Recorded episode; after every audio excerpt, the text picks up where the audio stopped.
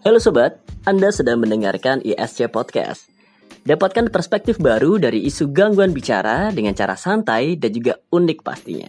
Penasaran seperti apa ISC Podcast? Selamat datang di ISC Podcast.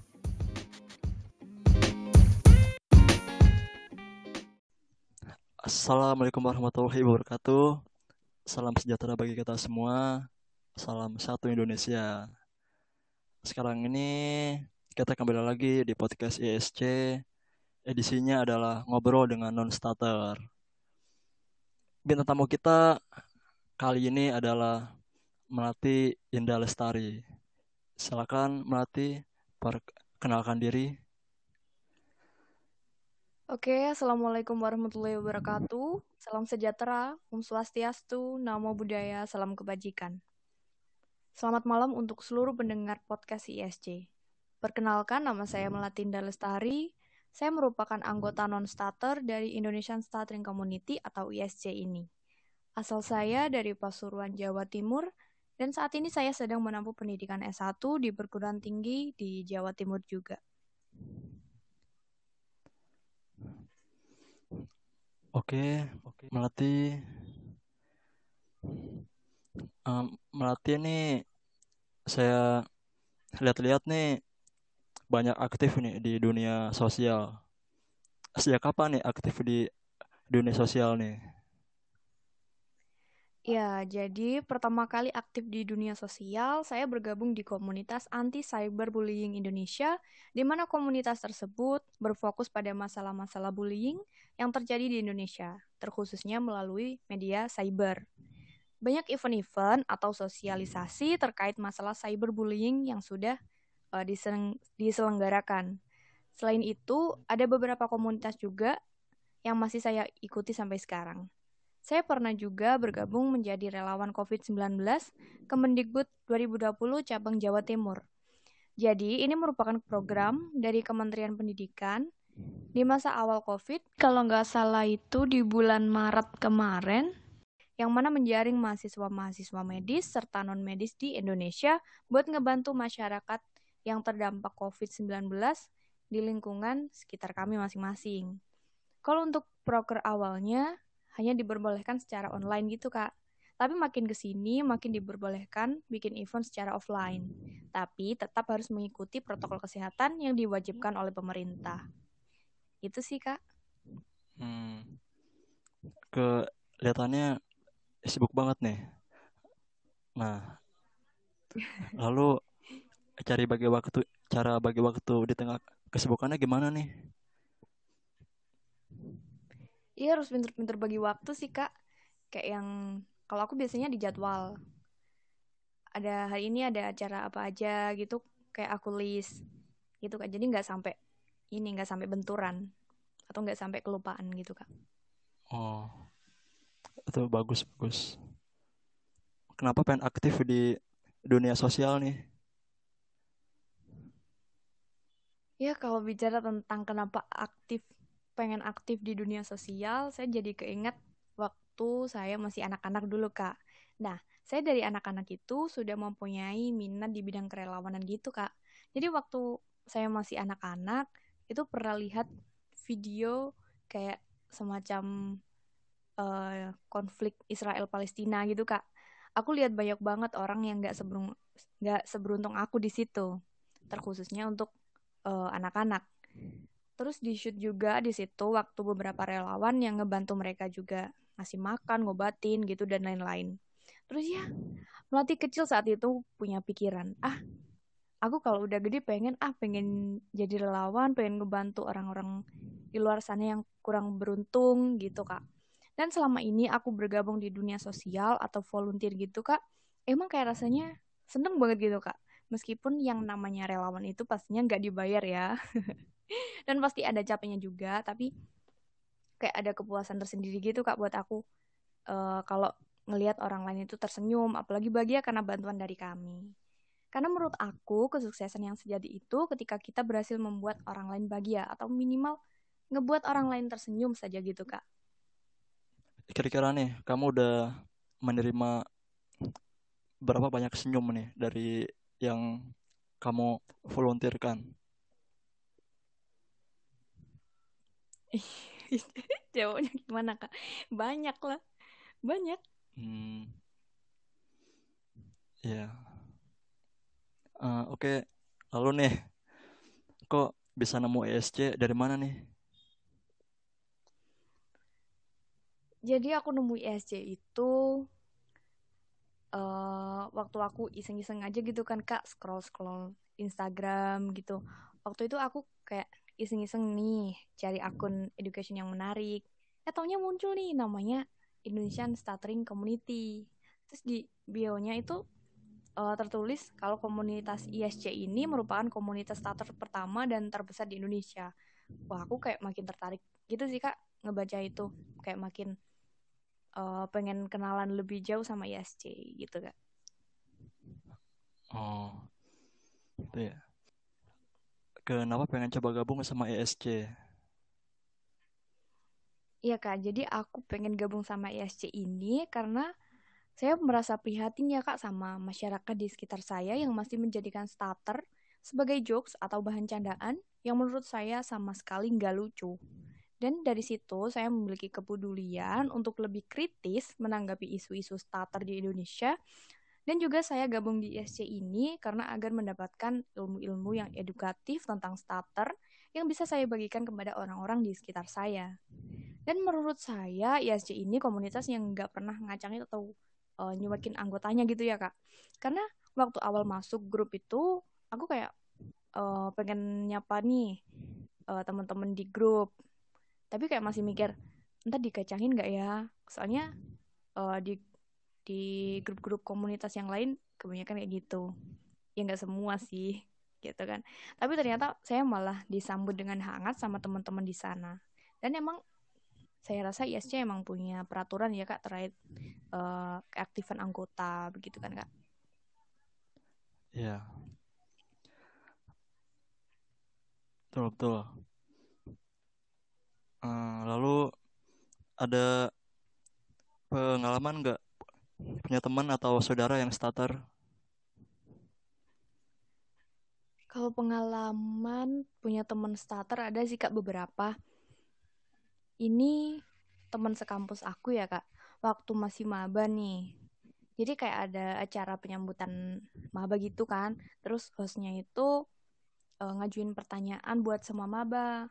Lalu ada beberapa yang maju buat ngejawab pertanyaan tersebut dan salah satunya ada yang starter. Dan ketika dia ngomong teman-teman tuh kayak ih ngomong apa sih? Lama banget ngomongnya dan suasana jadi rame gitu kak karena banyak banget yang uh, nyorakin dia gitu. Ada juga yang niruin cara bicara cara bicaranya dia gitu kak. Hmm.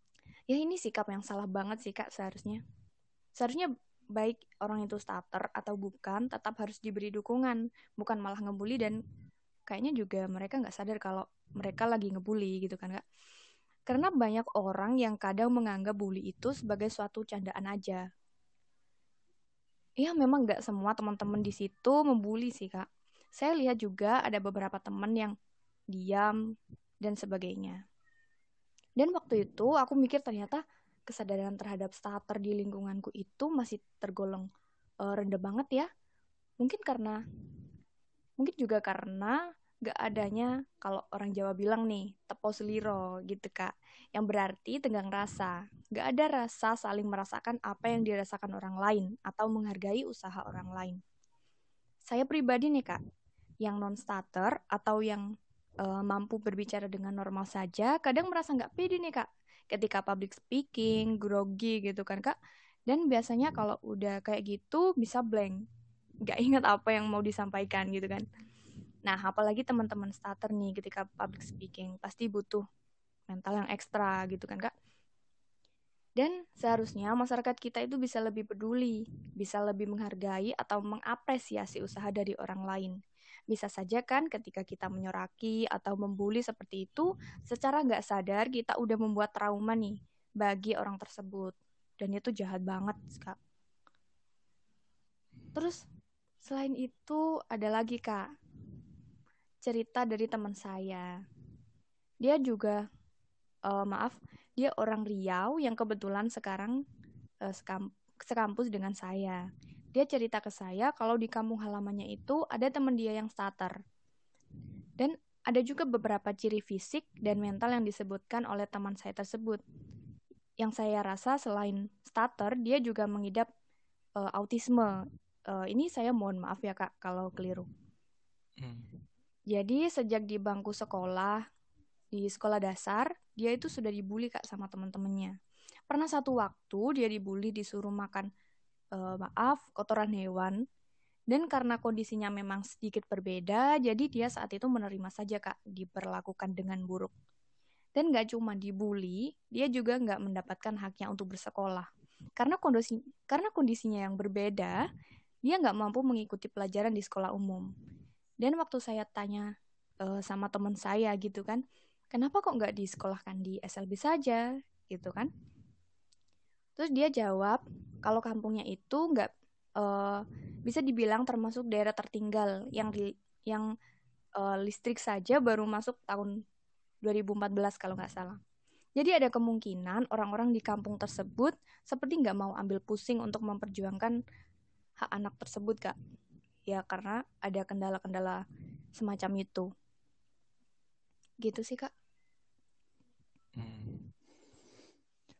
ya mungkin ini yang tadi itu yang kena bully tadi di kampus mungkin dia yang teman-teman itu dia mungkin masih belum tahu ada komunitas komunitas ISC atau enggak.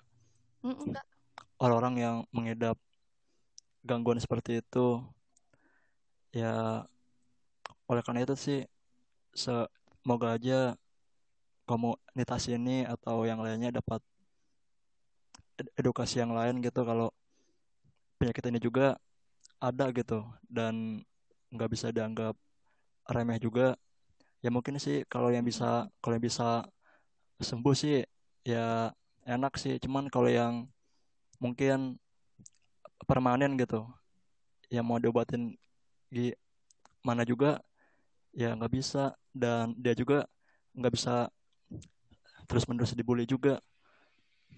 Kan karena soal kita kan manusia sosial. Pas dan karena juga setiap orang itu kan punya kelebihan dan ke kekurangan. Mungkin orang yang gagap itu dia punya kelebihan di bidang lain kayak gitu. Ya saya juga yakin sih orang yang ngebully itu juga pasti dia punya kekurangan gitu. Jadi sama-sama menghargai sih. Lalu mungkin yang zaman dulu itu SD itu parah juga ya sampai disuruh makan kotoran gitu. Iya kak. Sedih banget gitu kan dengar kayak gitu. Tapi mungkin itu sih kak emang kurang ini kurang edukasi aja bagi masyarakat. Apalagi kan di situ kan termasuk daerah tertinggal gitu kan kak jadi masyarakatnya masih ini kurang edukasi hmm. sip sip apakah pernah dibully nih ya kalau ditanya pernah dibully atau enggak, sebenarnya kita semua ini adalah korban bully, Kak. Menurutku, nggak ada orang yang nggak pernah dibully. Dalam artian dengan tingkat keparahannya masing-masing ya, Kak. Pasti semua orang itu pernah ngerasain yang namanya dibully, baik secara fisik dan atau verbal. Mungkin seseorang pernah dibully karena fisiknya gendut, kurus, berkulit hitam, bertubuh pendek, dan lain-lain. Tapi yang paling penting menurut saya itu adalah keluarga. Kenapa jadi penting? Karena jika keluarga mampu memberikan dukungan kepada anak, serta memberitahu sikap yang tepat, saat terjadi perundungan kepada anak, maka saya rasa itu bisa meminimalisir uh, rasa traumatis pada anak, Kak. Hmm. Betul, betul. Berarti saat dibully itu ke keluarga ya yang meredamnya ya? Iya, Kak, kayak misal uh, masih kecil gitu kan dibully sama temennya terus uh, si anak curhat sama orang tuanya gini gini gini terus si orang tua memberitahu kamu kalau dibully kamu harus seperti ini kamu harus menjawab seperti ini gitu kan kak hmm. terus apakah orang yang dibully itu atau yang membuli dia yang membuat adalah keluarganya juga Bisa jadi sih, Kak. Bisa jadi. apa nih yang melatih tahu tentang starter nih Ya, jadi yang saya tahu starter itu adalah gangguan berbicara yang mempengaruhi kelancaran dan aliran berbicara dengan tingkat keparahan yang berbeda-beda, Kak.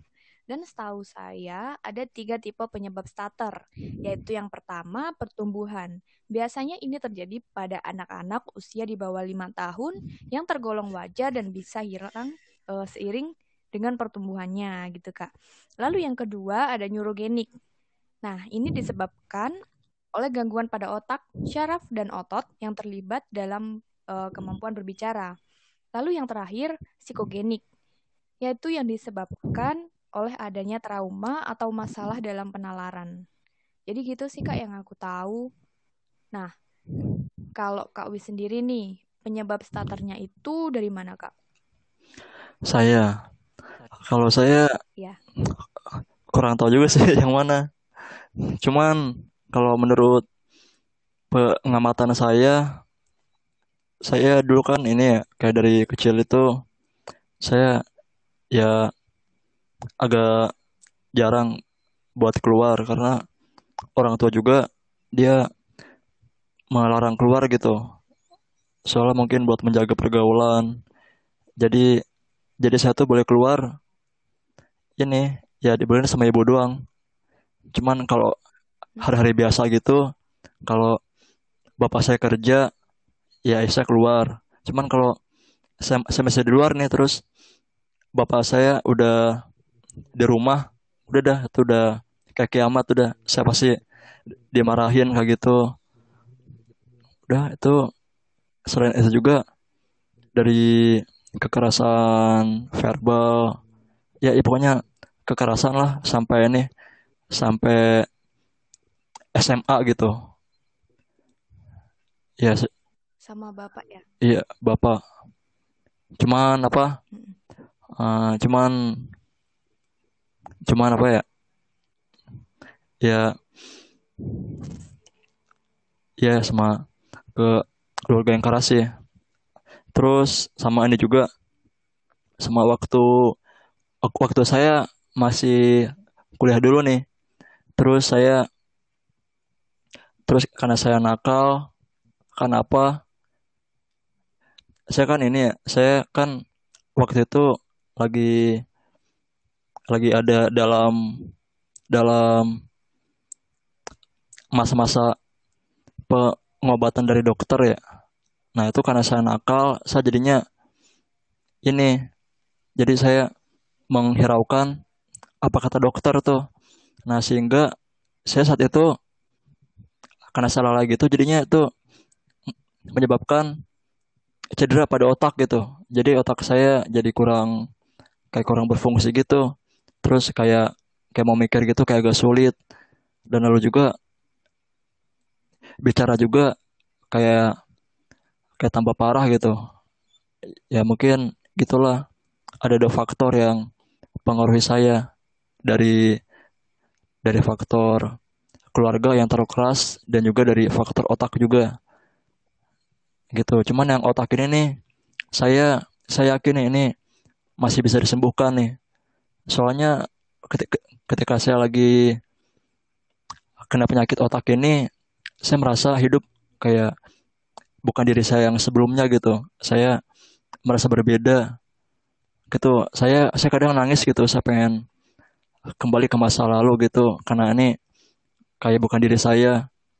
Cuman ya sekarang saya terima diri aja. Ya udahlah kita jalannya aja sambil jalan gitu ya udah gitu sih ada lagi yang mau ditanyakan Sementara udah sih kak itu dulu. Oh. Mungkin nanti ada. Hmm. -mm. Dengar nih, kan kamu ada podcast nih. Namanya apa tuh? Iya, jadi aku punya podcast namanya uh, Moon Minds. Terus aku ada YouTube juga yang awalnya Moon Minds Official namanya, terus sekarang ganti jadi Gadis Bulan Channel gitu kak. Tapi isinya sama. Kenapa namanya Gadis Bulan? Iya, jadi saya menamai Gadis Bulan bulan ya, karena menurut saya bulan itu cantik. Bulan itu menggambarkan tentang kecantikan dan keanggunan seorang perempuan gitu kak. Hmm. Kenapa suka podcast? Ya, jadi aku suka podcast itu karena aku sering sih kak kayak dengerin terus lihat-lihat podcast di YouTube gitu biasanya aku lihat podcast di situ.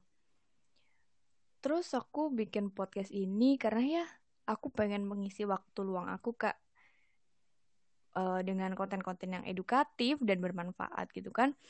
Dengan begitu saja sudah bikin uh, hormon endorfin saya ini meningkat sih kak.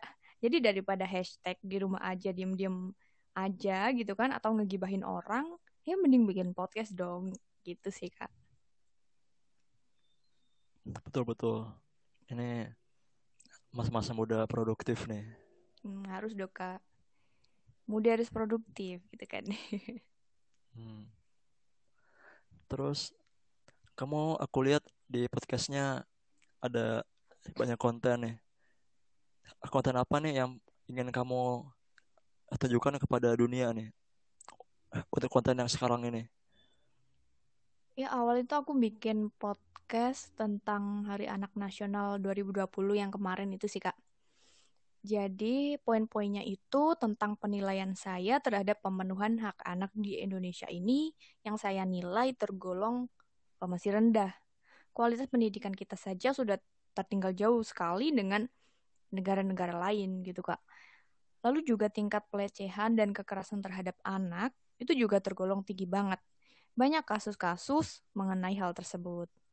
Dan seperti yang saya bicarakan di podcast saya, bahwa kunci yang paling mendasar dalam proses terciptanya perlindungan terhadap anak adalah berawal dari rumah, yaitu keluarga. Para orang tua yang milenial ini harus mengganti pola asuh yang otoriter, yang suka melakukan kekerasan terhadap anak, menjadi pola pengasuhan yang lebih mengedepankan terpenuhinya kebutuhan atau hak anak secara uh, fisik maupun psikis. Itu sih Kak poin-poinnya yang di podcast aku yang uh, perdana itu. Hmm. Ke depannya mau bahas isu apa lagi nih? Jadi aku ke depannya Mungkin aku pengen bahas tentang ini sih Kak, RUU PKS yang lagi rame banget ini tentang perempuan, tentang hak-hak perempuan, tentang kekerasan dan lain-lain sebagainya. Apa tujuannya buat podcast itu? Podcast yang RUU PKS itu?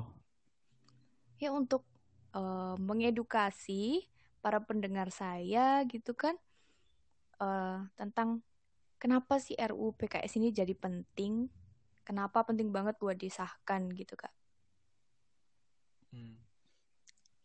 Mungkin ya buat para pendengar nih masih belum tahu nih singkatan dari PKS itu apa ya? Ya RUU PKS itu kepan uh, singkatan dari rancangan undang-undang penghapusan kekerasan seksual gitu kak. Hmm. Oke, ditunggu nih podcastnya. Oke, siap-siap. Terus kalau misalnya kayak selain podcast, selain Spotify, lalu YouTube, IG juga sama IG ya? Nama ininya? Mm. Akunnya? Iya, IG juga ada. Saya ganti juga jadi Gadis Bulan gitu. Facebook ada? Nggak ada nggak punya Facebook hmm. selain itu ada lagi yang mau ditambah udah sih kak itu aja oh mungkin nanti bisa hmm. dengerin uh, podcast saya gitu ya hmm. kalau TikTok udah TikTok nggak suka main TikTok sih kak bukan nggak hmm. suka sih nggak tahu caranya gimana main TikTok dong oh tar tar aku ajarin ya Oke. Okay. Nah, ini aku aku coba-coba terawang nih kamu jago Iya, juga nih terawang. tentang hukum nih. Nah, ya kan sekarang ini kan hukum kan kebanyakan tumpul ke atas, tajam tajam ke bawah. Misalnya kalau misalnya kalau yang orang atas itu misalnya anggota DPR itu misalnya kalau dia, dia dihukum dia cuma dihukum sebentar padahal dia udah merugikan bermiliar-miliar. Lalu Mm-mm. kalau orang bawah itu dia kayak cuman curi singkong dua biji terus dihukumnya. Kalau nggak salah 2 sampai lima tahun. Itu Mm-mm. gimana menurut bunga? Eh bunga. Menurut melati. Bunga melati maksudnya Iya, boleh, boleh, boleh. Iya, Kak. Jadi menurut aku, praktek penegakan hukum di Indonesia yang berlangsung selama ini, meskipun secara formal telah mendapatkan eh, legitimasi hukum, tapi legitimasi moral dan sosialnya itu eh, saya nilai sangat lemah, Kak. Ada diskriminasi perlakuan hukum antara mereka yang memiliki uang dan mereka yang nggak memiliki uang, antara mereka yang eh, ada berkuasa dan yang tak memiliki kekuasaan gitu, Kak. Keadaan hukum Indonesia yang tajam ke bawah, tumpul ke atas ini kurang disadari dalam hubungannya dengan eh, kehidupan hukum di Indonesia. Seperti pada pasal Undang-Undang pasal 28D ayat 1 yang berbunyi setiap orang berhak atas perlakuan eh, maaf, setiap orang berhak atas pengakuan, jaminan, perlindungan, dan kepastian hukum yang adil serta perlakuan yang sama di depan hukum. Nah, menurut saya kalau ini diterapkan, proses penyelesaiannya, proses penyelesaian hukumnya pasti berjalan dengan baik dan akan adil tanpa berpihak pada kaum yang kuat ataupun yang lemah. Tapi realitanya yang ada sekarang seperti apa? Gugatan oleh seseorang yang kelas atas atau yang kaya terhadap mereka yang berstatus ekonomi rendah atau miskin akan cenderung dinilai serius sehingga akan memperoleh reaksi. Namun nggak pula dengan sebaliknya. Dan lagi kelompok atas biasanya lebih mudah mengakses keadilan gitu kak. Sementara kelompok marginal atau miskin sangat sulit untuk mendapatkan keadilan. Nah, fenomena-fenomena yang sering terjadi dalam praktik hukum di Indonesia seperti ini menunjukkan kalau sistem dan praktik hukum di negara kita itu sedang bermasalah uh, atau sedang nggak baik-baik aja gitu kak. Hmm. Kan biasanya ini ya, yang orang atas itu kan dia pasti ada pengacaranya. Pengacara itu berarti bisa kurangin waktu hukuman ya? Atau gimana? Ya ini sih kak, kalau pengacara itu memang bisa uh, meringankan. Kalau memang dia terbukti bersalah, uh, mungkin pengacaranya itu bisa meringankan. Saya lihat-lihat nih di apa di sosial media kamu, kamu kayak pakai baju kesehatan gitu nih. Jadi nih aku mau nanya tentang kesehatan. Misalkan nih kamu jadi menteri kesehatan, Amin. ya terus program apa yang akan kamu buat? Iya, misal aku jadi menteri kesehatan nih kak ya. Mungkin aku pengen memperbaiki kualitas kesehatan masyarakat sih kak. Karena yang aku lihat uh, di negara-negara maju seperti contohnya Jepang itu penyakit TBC itu udah nggak ada di Jepang. Udah kayak hilang uh, lah dari Jepang tuh. Sedangkan di Indonesia TBC itu masih ada gitu kak. Kayak masih banyak banget gitu. Jadi aku pengen um, itu sih kak menyamakan dengan negara maju gitu kan berusaha gitu. Hmm. Ya. Kayak ada ngasih set, set atau dibanding itu ya?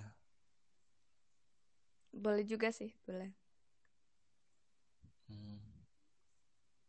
Oke, saya doakan Melati Indah Lestari menjadi menteri ya. Amin. Amin.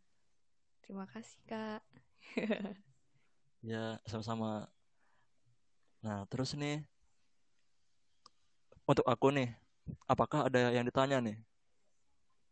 Hmm, aku pengen tanya sih, Kak.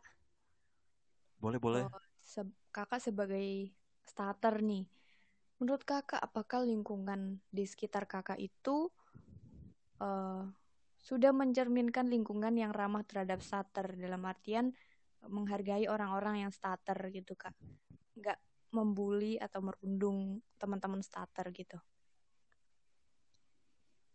Ya, kalau menurut saya sih yang di sekitar saya dia tuh ini mungkin karena kurang edukasi gitu tentang adanya orang-orang yang starter itu jadinya dia kayak menganggap kita kayak orang kayak sama dengan mereka gitu kayak kita ngomongnya sama kayak mereka cuman karena dia ngeliat kita kayak gitu tuh jadi dia ngiranya ini kita kayak orang gugup gitu gugup takut. Hmm. jadi kita kalau ngomong kayak gitu padahal nggak kayak gitu. Dia tuh ngomongnya ya di otaknya atau di mananya gitu. Ada yang ada yang kekurangan gitu jadinya ya mesti dipahami sih mesti dimaklumi. Karena kan tiap orang kan ada kekurangan dan kelebihan ya. Hmm. ada yang ada yang bisa sembuh ada juga yang permanen. Nah kalau yang permanen itu kan yang bahaya kan. Nah itu kalau yang permanen itu nggak bisa nggak bisa dipus terus menerus dengan dibully atau di apa seharusnya mereka di mengerti sih. Kayak misalnya nih kemarin saya kan habis kopdar ya sama anak-anak satu komunitas ISC di situ saya merasa kayak nyaman mati gitu. Kita kayak satu frekuensi kita kayak satu nafas lah. Kita ngomong begini dia dia juga ngomongnya begini kita saling mengerti. Jadinya saat saya di perkumpulan kayak gitu saya jadi lebih semangat apalagi ini kan kalau misalnya kayak di tempat kerja gitu kita mungkin bisa ber, bisa berprestasi gitu atau di sekolah jika semua orang itu tahu dan saling memahami kalau kita ada kekurangan kayak gini. Seharusnya apa ya misal ada yang hal yang susah buat diubah mestinya di dibantu sih bukan dibully kayak gitu ya kayak gitu sih Mm-mm. jadi itu ya kak pentingnya komunitas itu agar kita menemukan uh, circle pertemanan yang baik buat kita gitu ya kak Iya, penting banget. Mm-mm. Terus menurut kakak, uh, apa sih yang kakak pengen dari lingkungan? Uh, maksudnya lingkungan yang seperti apa yang kakak pengen gitu? Lingkungan yang aku pengen, aku pengen lingkungan yang mengerti saya, gitu terus membantu mem membantu gitu orang yang punya kekurangan kayak gitu. Ya nge ngebantunya nggak perlu banyak sih. Paling cuman ngebantu mental support gitu ya jangan ya jangan dibully juga gitu. Ya kalau misalnya misalnya kan kita nge kita ngebully orang nih cuman karena orang ini gagap nih dia nggak bisa bales ya itu ya jangan ya jangan dibully gitu. Ya karena dia ada kekurangan jadinya dia mau jawab aja nggak bisa kan. Nah itu kasihan sih seharusnya kalau kita lihat orang kayak gitu kita support. Terus misal dia lagi muncul gejala-gejala kayak gitu ya kita bantulah. Kayak misal kayak misalnya tarik nafas dulu lalu keluarkan lalu ngomong lagi. Atau enggak ya gimana kek biar nyaman. Soalnya orang yang setatar ini juga kebanyakan kalau lagi nyanyi itu lancar ngomongnya. Nah itu kan berarti saat mentalnya dia saat bernyanyi itu kan ini ya di di dalam mental yang senang gitu senang nyaman terus ima, ima imajinatif gitu. Nah dia baru bisa lancar dia. Kayak gitu sih seharusnya di support secara mental sih. Mental support pertemanan kayak gitu. Wah kalau misal ada kayak gitu sih saya senang banget sih. Oleh karena itulah dengan adanya komunitas ini saya berharap ya semua orang bisa sadar lah dengan adanya gangguan kayak gini Hmm, enggak. Semoga dengan adanya ISC ini bisa mengedukasi masyarakat agar lebih menghargai teman-teman starter gitu ya, Kak. Iya. Pernah nggak sih, Kak, dibully karena starter? Dibully pernah, pernah. Sering sih, bukan pernah lagi. Kayak dulu, ya misalnya waktu ini di kampung di kampung ada yang bilang kayak gini kok Nanang kok Nanang ngomongnya kayak orang pelo sih? Gitu tuh. Dari situ saya mulai sadar tuh saya punya kekurangan kayak gitu tuh. Terus misal di SMP itu ada orang bilang kayak gini Nang sini. Mau kursus enggak sama gue kursus ngomong. Kayak gitu. Terus juga ada juga yang ngomongnya. Misalnya apa ya? Ya dia pokoknya dituruin ngomong gitu misalnya gak gak gak gitu. Nah nah nang ap, ap, apa kabar nang? Kayak gitu dia bilang kayak gitu. Wah. Untung lagi sepi kan? Eh untung lagi kagak ada orang yang dengar kalau di depan banyak orang dia ngomong kayak gitu parah sih. Itu jahat tuh namanya tuh kayak gitu. Ya pokoknya masih ada, ada lagi lah. Terus juga ini apa namanya saya juga dulu saya sering dikira sombong. Padahal saya karena gak bisa ngomong aja jadinya saya diem gitu ya udah karena itulah waktu SMP SMA kuliah gitu ya saya pertemanan saya sedikit gitu paling satu dua lah. Kalau yang lainnya mungkin anggap anggap saya sombong gitu gitulah. Mm -mm. terus ada lagi hmm, saya kira itu aja sih kak ah masa yap hmm, oke okay. kita nih sudah tiba di sesi terakhir nih. Harapannya dan pesan terakhir untuk ISC apa nih? Ya, jadi Kak, ISC ini kan merupakan komunitas starter pertama dan terbesar di Indonesia. Harapan saya semoga dengan adanya ISC ini bisa semakin mengedukasi masyarakat tentang isu-isu starter di Indonesia juga agar meningkatkan kepedulian serta menghargai teman-teman starter di lingkungan kita. Dan untuk teman-teman non-starter yang mempunyai kepedulian tinggi terhadap isu starter di Indonesia, mungkin boleh banget ya Kak gabung sama ISC, karena ISC ini nggak cuma terbuka untuk starter aja, tapi juga sangat terbuka untuk teman-teman non-starter seperti saya. Saya yakin ISC juga uh, mengapresiasi hal tersebut ya Kak. Lalu juga uh, pesan saya untuk siapa pun yang mendengar suara saya ini, tolong jangan pernah membuli atau merundung orang lain. Karena secara sadar atau nggak sadar, kamu bisa aja menjadi monster yang bisa membunuh mental orang lain, bahkan menghilangkan nyawa orang lain. Itu aja sih, Kak.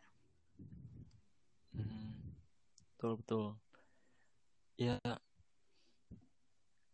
pokoknya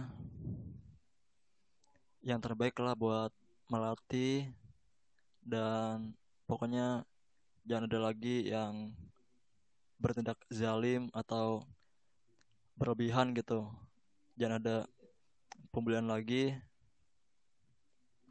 pasti kita bisa lah Amin amin. Indonesia bebas bullying. betul betul. Hmm, untuk kesannya sih sama pembicaraan sama Melati ini sangat seru banget nih sangat sangat mendalami banget di bidangnya nih. Oke. Nah, terima kasih semuanya yang sudah mendengarkan nih oke kita akhiri saja wassalamualaikum warahmatullahi wabarakatuh Waalaikumsalam warahmatullahi wabarakatuh.